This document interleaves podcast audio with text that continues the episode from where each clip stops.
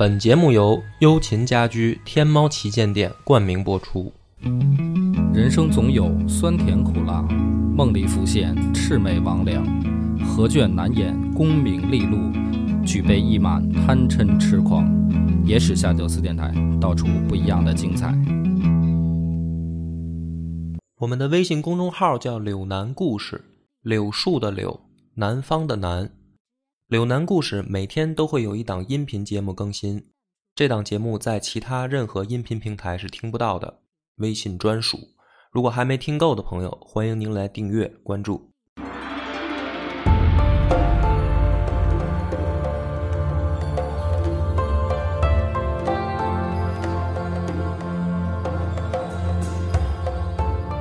大家好，欢迎收听《野史下酒》，我是主播恶霸波。老番仔，咱们上回书说到萧道成，是吧？这个功高震主，那么小刘越七夕惨死，惨死之后咋办呢？这萧道成就把大伙儿又叫过来了，开会，开什么会呢？先看着这个刘炳就说说丹阳宫这个国家重器，嗯，咱们今儿这事儿呢，他得有个领头了呀。说刘工有没有想法？你来，这个把这事儿挑大梁挑大梁了。刘炳说：“别闹，别闹，别闹，我哪行啊？我不行，我不行，肯定不行。”萧道成一看你不行，又看着袁灿，四贵嘛，嗯袁公，要么你来，嗯是吧？把这大梁给挑起来。嗯袁灿说：“你兄弟，你这不是开玩笑吗？是不是？我哪行啊？我也不行。”萧道成一看又是这情况，说：“那那我提个议吧，嗯咱们这个盈利那那谁那谁家那小谁，就是后来的顺帝，哎，这就不用介绍他了，反正早晚下台的事儿。说咱们先把他盈利过来吧。大伙儿一想，赢就赢呗，就是按你说的办。盈利了以后啊，什么这大家封赏啊，什么包括这个宰皇帝这些人加官进爵，这就不说了。萧道成最后得了个什么呢？骠骑大将军、嗯开府仪同三司。嗯哎，就是自己开府了。没过多久呢，到十月份已经领了南徐州刺史、豫州刺史、司州刺史，嗯三州归他管。在这样的情况下呢，我不得不说啊，如果你按照史书说，后面出现的反贼，他们说的是反对朝廷，嗯就是反对刘宋的皇帝。但是实际上呢，这块我必须跟大家点明啊，后面的反贼实际上就是反对萧道成。什么意思呢？就像三国末期啊，大家说你说反对朝廷是打汉献帝吗？那不是扯淡吗？实际上打的就是曹操。所以呢，说有一位襄州刺史王运有想法，说这哥们儿啊，平常自己在屋里嗯，运气，运气怎么运呢？摸着自己的两口宝剑，嗯自言自语。他这么说：“他说龙渊啊，太阿呀，他这两口剑嘛，龙渊剑、太阿剑。说你们哥俩最懂我。嗯你说这不就神经病吗？要造反吗？你们哥俩懂我。那他叔叔叫王景文，嗯就劝他说：“阿达，小名儿他小名儿叫达，说阿达阿达，这个汝欲灭我门乎？就是什么意思呢？你这天天犯神经病，你是想让咱们全家处斩是吧？要要造大反，这文言文有时候确实挺有魅力的，挺好玩的王运呢就顶他叔叔啊，说达与同屋贵贱决议，什么意思呢？他不是小名叫阿达吗？嗯达，他叔叔的儿子，哎，小名就叫同屋。他说我跟你儿子不一样，这是什么意思呢？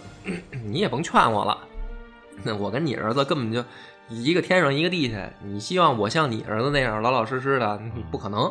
哎，这叔叔一看劝也没用啊，是吧？嗯，甭劝了，早晚的事儿呗。说后来呢，这个王运啊，妈妈死了，在古代呢，这个但凡老家儿一死，那什么呢，你得守孝嘛，嗯对吧？于是呢，他就返回巴陵，哎，守孝。来到巴陵以后呢，他就开始去找一个人，这个人叫沈攸之，哎，现在的颍州刺史，后来的荆州刺史，说老哥哥，我觉得呢，咱们得整点事儿了，再不整，这天下呀就要变天儿了。这个沈攸之呢，当时啊有想法，没敢动。毕竟造反这种事儿是吧？咱又不是什么诸侯王，又不是又不是皇族，没敢动。这个王运呢，到了颍州以后，他就开始想招想什么招呢？就是我我不是妈死了吗？什么同僚啊，什么但凡他得有一个过来怎么着红白喜红白事儿嘛，白事儿他大家得见个面啊。其中呢，谁在颍州呢？萧道成他爹，哎，在颍州。大家也是同朝为官嘛，他琢磨什么呢？萧道成他爹来的时候啊，他爹是颍州长史，我就把他爹给扣了，扣了以后我就拒拒了颍州城，结果他爹挺贼，不去，就听说这小子有想法，不见他，不见他这王运说你爹不来也行，然后呢，他就给刘玉。不是给那个萧道成就发书信，我妈死了，咱见个面啊，聊聊啊。萧道成也不去，谁还不知道你这点事儿啊？这一看说阳谋不成了，那怎么办呢？找同盟吧。于是呢，这个他就继续给这沈攸之写书信，老哥就看你了，动吧，动手吧。哎呀，再不动手就来不及了。咱老说这沈攸之他是什么人呢？他实际上是萧道成的亲家，就是他儿子，呃，老他们家老三沈元和娶的，就是萧道成的长女，后来的义兴公主，俩人是亲家。但这个时候呢，这沈攸之，他有一个就是小爱好，他这个裤裆旁边啊，他老别一兜，兜里面呢，大家也不知道装的是什么。他自己说是什么呢？他说这是明帝刘裕在世的时候啊，给自己立的保证书。保证什么呢？就是说，因为他这个位置很关键，上游嘛，颍州、荆州嘛，颍州，他只要在的，就得保着老刘家天下。这老兄呢，天天就就把这别的裤裆旁边。就是提醒自己，说我这得保着老刘家天下，就等于在自己的附近嘛。那你搁胸口那儿也行啊，你非得加那儿啊，更敏感，更敏感啊。这个后来呢，这沈攸之虽然是亲家啊，但是明显这个我得保老刘家天下呀，准备起兵。他起兵的时候啊，他们家这个娘们儿们，什么妾呀，什么这些就劝说老爷，你都这么大年纪了，是吧？你还能活几天啊？我这这妾也是找死！你还能活几天啊？你得为咱全家上百口想啊！嗯，是不是？你这一造反，万一失败了，灭门。这个老沈指着自己裤裆，先帝的这个保证书在此。嗯，我这怎么能光想咱们自己家的事儿呢？你还有感觉吗？那那是啊。于是呢，这个起兵，哎，造反。造完以后呢，这个大军又准备 顺流而下，又这事儿呗。这萧道成一看，说怎么办啊？开会，又把这些四就找这四贵啊，找袁灿，说这找刘炳叫他们。这回挺逗，他去找袁灿啊。袁灿说：“我病了，不见客。”嗯，给他挡在门外面了。什么原因？哎，这萧道成一看说。这回连开会都不来了，这些人也太缩头乌龟了，怎么办呢？回去说，那我既然大家连会都不开了，那我也就省了这个形走形式的问题了，我直接调兵遣将吧，就命令黄回为前锋啊，出兵平叛。但这回啊，还真不是这些人缩头，这个袁灿跟刘炳连着王运加黄回啊，早就有书信沟通，嗯，什么意思呢？这回不是什么皇族反叛，这回要办的就是他萧道成。嗯，所以呢，他为什么 不见呀？见个屁呀！咱俩不是一伙的了。于是呢，这四个人准备一块儿起兵。嗯，这黄回还是萧道成任命的前锋，你想想，嫉妒呗。这回一块儿要干，那咱就得讲讲这四贵了，是吧？这个这袁灿跟刘炳之前说怂，这个虽。到底是什么人呢？先讲这个袁灿，说这袁灿啊，嗯，挺有文化的，是我觉得有点这种文人习气。好干嘛呢？好喝，哎，平常喝点小酒。说喝到什么程度呢？可能也是太能喝了啊。他逮谁跟谁喝，嗯有的时候自己老老人家就溜达出去了，溜达出去不知道到哪儿，反正嗯装着酒壶，逮谁跟谁喝。有一回呢，逮着一人，俩人也这个人知道他呀，说这朝中四贵啊，说找我喝酒肯定得喝啊，喝一宿，挺高兴。第二天呢，这哥们儿陪他喝酒，这就想了，你跟我喝这么开心，是吧？找你办点事儿，这算不算交情啊？你提携提携我呀，找他去了。这袁灿就说了，说咱俩就是喝个酒，嗯啊，这个我就找个酒友，正事儿你别找我。哎，就做就这么一主，这个是袁灿。再说说这刘炳，刘炳是个什么人呢？说啊，他也有有个事儿，他有一他有一弟弟，弟弟叫刘运。说这刘运呢也有个爱好，好女人，嗯找了谁呢？找了就是呃，这家中啊嫡母的养女。嗯你你你按说这个也没有血缘关系啊。嗯其实我倒觉得你要是搁现在，搁现在好像行那也不好说。他好像有一个人养母要是过继过来的呢？不是不是这个搁现在不行，好像叫拟制血亲也不行嗯啊。反正搁古代肯定也不行。嗯后来呢，这个就把这个等于给把这妈给气死了。嗯，你们这不是胡来吗？嗯然后呢，这这事儿就得见官啊，嗯，这事儿到底有没有这案子啊？是吧？这个法官就把刘炳就叫来了，说你得作证啊，这事儿你到底家里面什么事儿是怎么着啊？刘炳就说了，说行路之人尚不应耳，今日乃可一同一门同进。什么意思呢？就是说，这也其实也受咱们儒家思想啊。像孔夫子就说了，说比如说这个儿子犯罪，爹应该干嘛呢？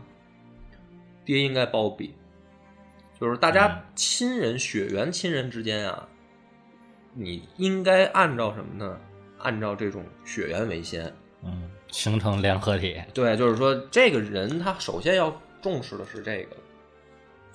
嗯，当然也有人说这个说的不对，嗯应该大义灭亲，是吧？比如说你儿子、你爹要是犯罪了，你你得给他们供出去，你真要放到自己身上，人家说的这没错儿，对吧？对啊，所以我我觉得也是，我觉得这个其实你说也有道理。嗯你说亲人如果说犯点什么事儿，对作为亲人包庇这是难免的。对所以你看，这个警察查案一般就是谁要犯事儿，先把这个亲朋好友控制起来。对，你觉得那你说这罪犯他找谁呀、他往哪儿躲呀？肯定也就是周边这些信得过的人呗。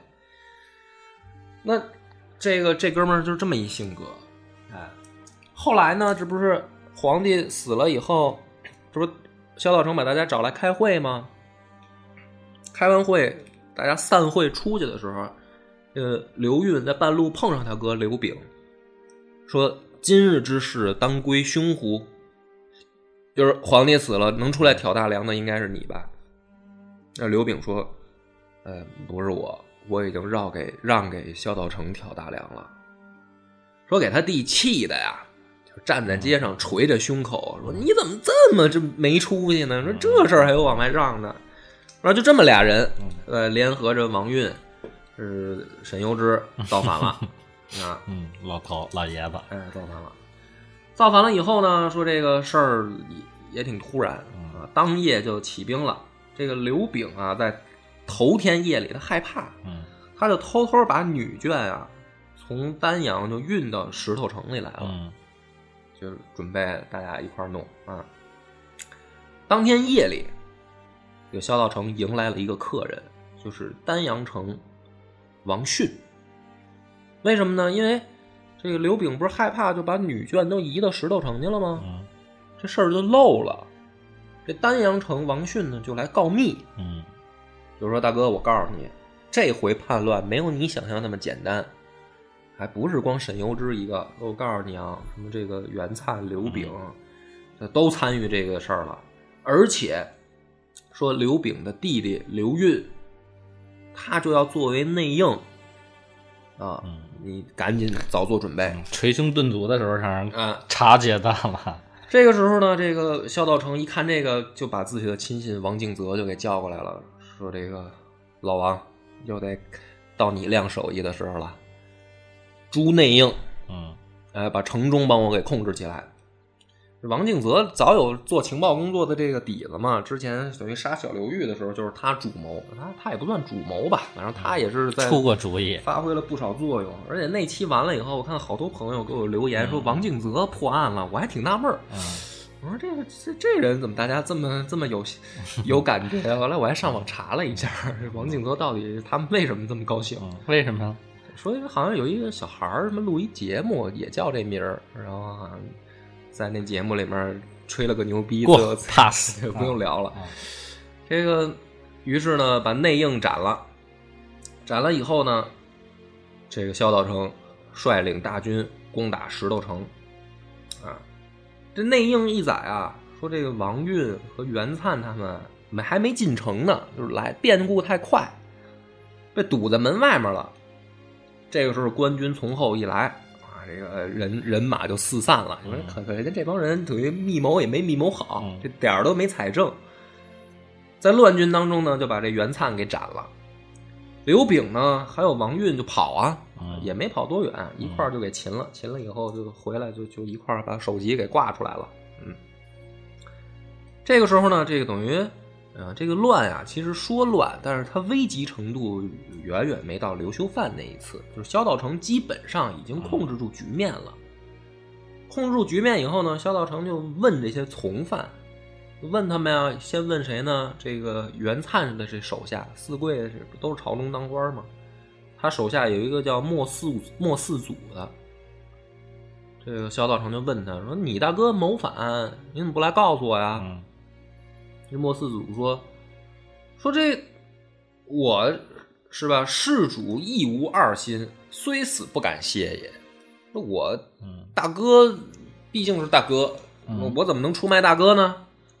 萧道成说：“好，哎，我就喜欢你这样的人，跟我吧，以后。嗯嗯，还有一个人叫张成博，就是王运跑的时候，这张成博还等于在家里面藏他来的，哎，就是包庇他嘛，窝藏罪。这个萧道成也给张成博叫过来了，那听说你藏犯人，怎么想的呀？王张成博说：“这我们毕竟是是吧，既是同事又是朋友啊，那那朋友帮忙，这不应该应分的吗？”萧道成说：“也好，嗯，跟我吧，今后嗯啊，这个，所以你看萧道成这人也有点意思啊。你说是做这种，你说叫表面文章吗？其实不是这个时候可能已经暴露，侧面反映出来他的野心比较大了呃。收买人心是吧？嗯，就是凡是从犯啊，大概他都是这么处理的，嗯就是只问主犯就行了。这样的情况下呢，这个局面控制住了。还有一件小事儿，就在这个乱中，所以这个这一次啊打仗其实不是主要的，没打起来嘛？没打起来。还有一个呢是什么呢？就是黄回，嗯黄回不是也也一块跟他对着干吗？黄回这回屯兵新亭，说听见石头城那边闹起来了，他就想去救救石头城。救的时候呢，当时的这个中间有那种拦路的戍军啊，一看夜里面一支不明调动的人马想过去，就把他拦住了，说你干嘛去？嗯。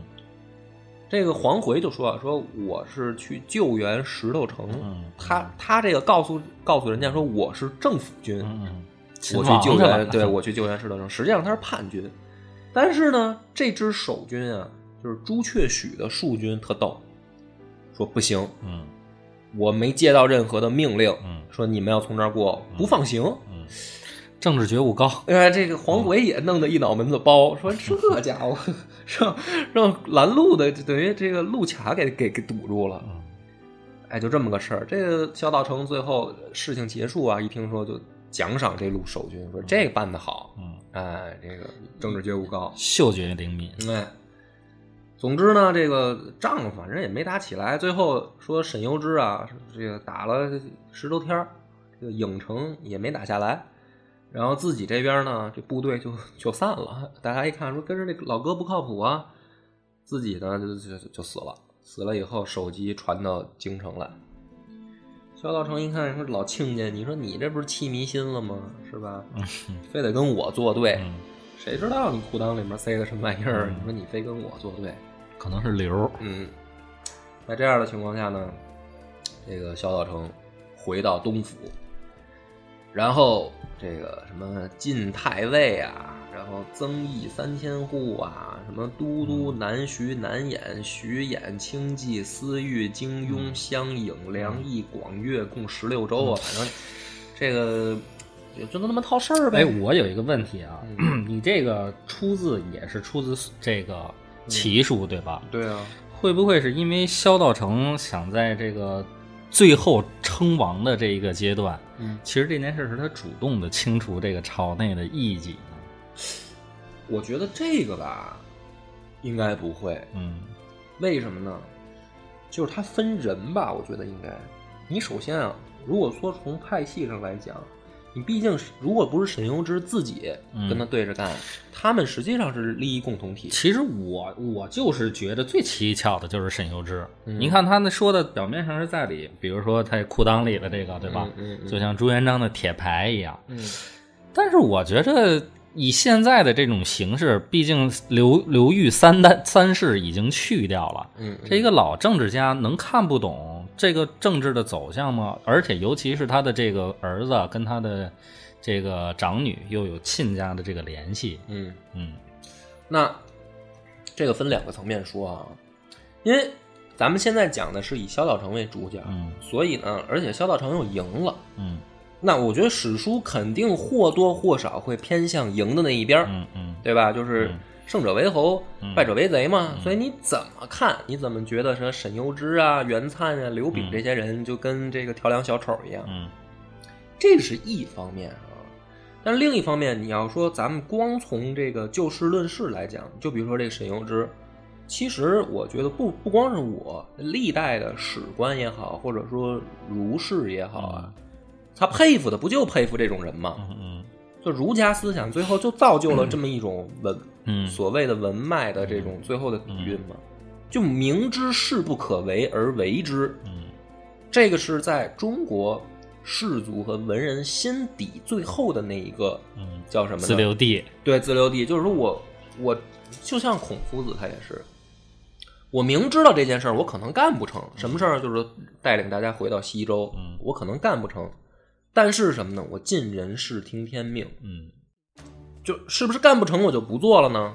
不是，这事儿我还是得干。嗯但至于成不成，其实并不重要。那么，所以你看，这个其实也挺有意思的，就是咱们中国人啊，有的时候其实还是崇拜悲剧英雄多一些。嗯，就同情弱者，对，就是咱们往往能记住的是那些没干成事儿的人，嗯比如说文天祥，嗯是吧？嗯呃，岳飞，嗯 是吧？嗯，这也是老委屈了，那这是，这个这这，或者还还有一些好一点，比如于谦儿，嗯。这都是你要是真说按照事情的结果来说，嗯。咱们必须要公道点的说的话，这些人其实最后都没干成，嗯。对吧？文天祥也好，岳飞也好，最后说白了下场啊都不好，哎，就跟他的这个行为，咱老老说这是不是因果啊？有因有果，你的行为决定结果，但是行为这么正义的人，怎么结果不好呢？但是我们中国人受儒家影响，认为这结果其实不重要，嗯重要的是你的精神有没有传承下去。嗯是吧？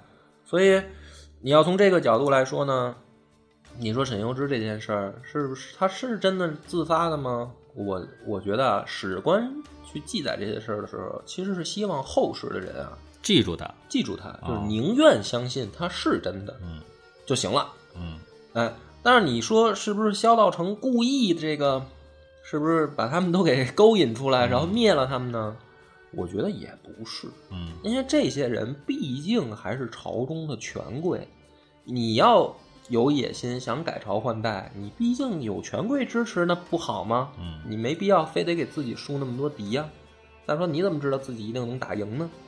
对不对？所以我觉得这个事儿也不能太阴谋论、后会学。说萧道成已经想到了这么深的地步，说把这些人都弄死，应该不会。但是后面嗯这个情况就变了，因为在这些人没死之前是一回事儿，这些人死了以后就是另一回事儿了。于是呢，这个，呃，南齐书啊，写到这儿的时候很无聊，有大段大段的什么呢？就是怎么说呢？叫皇命，或者说旨意。这些旨意呢，有一个共同的思想，其实几个字儿就说清楚了，就是朕不行，嗯就你行，嗯你总行嗯啊！就我我要禅让，你要你赶紧接接手吧，接盘吧，就大概就这么几个字儿，就这么几个字儿。你知道这南齐书啊，我要洋洋洒洒恨不得几千字儿，嗯，就来回来去就是重复这些 话。我最后我看书的时候，我都把这些把这几页撕了，对我都不看，我直接跳过，因为没劲。然后这个萧道成呢，在这个时候表现呢，也是这时候就不得不说很虚伪了。嗯什么什么，有的时候什么故不从，嗯，是吧？这个坚持不受，都都有这个习惯，哎都有这习惯对对对，都有这习惯，装蒜嘛，装逼嘛。然后最后呢，这个大家反正在这个一推二就啊，来回来去扯皮的过程当中，反正他呢是官儿越封越高，嗯最后呢已经到了就是见履上殿，嗯入朝不趋，嗯战败不明，嗯这些事儿，反正他也都占上了。到最后就是就差他自己那一下了。这一下的时候呢，您这中间已经省略太多了，这一下总得讲讲了吧？嗯给大家讲一下这段啊，说什么三词以后啊，这个有一个叫陈文健的，这个奏服请命，说这个老大说六这个数是抗位也，就是说神仙鬼怪这些嗯就又又来了。三六九啊，呃，六抗位也，什么意思呢？说来，大哥，我给你算啊，这他妈信道的，这呃，是说你看，从这个后汉建武元年到建安嗯二十五年，加来一共是一百九十六年。好，这一百九十六年的时候，什么呢？魏代汉嗯是吧？这个禅让了。嗯说魏自黄初元年到咸熙二年，一共多少年呢？四十六年。嗯这时候发生什么了呢？嗯哎，晋代魏，魏又禅让了，老司马家又来了。说从晋太史元年到元熙二年，一共一百五十六年。哎，大宋善待了这个东晋，老刘家的王朝建立了。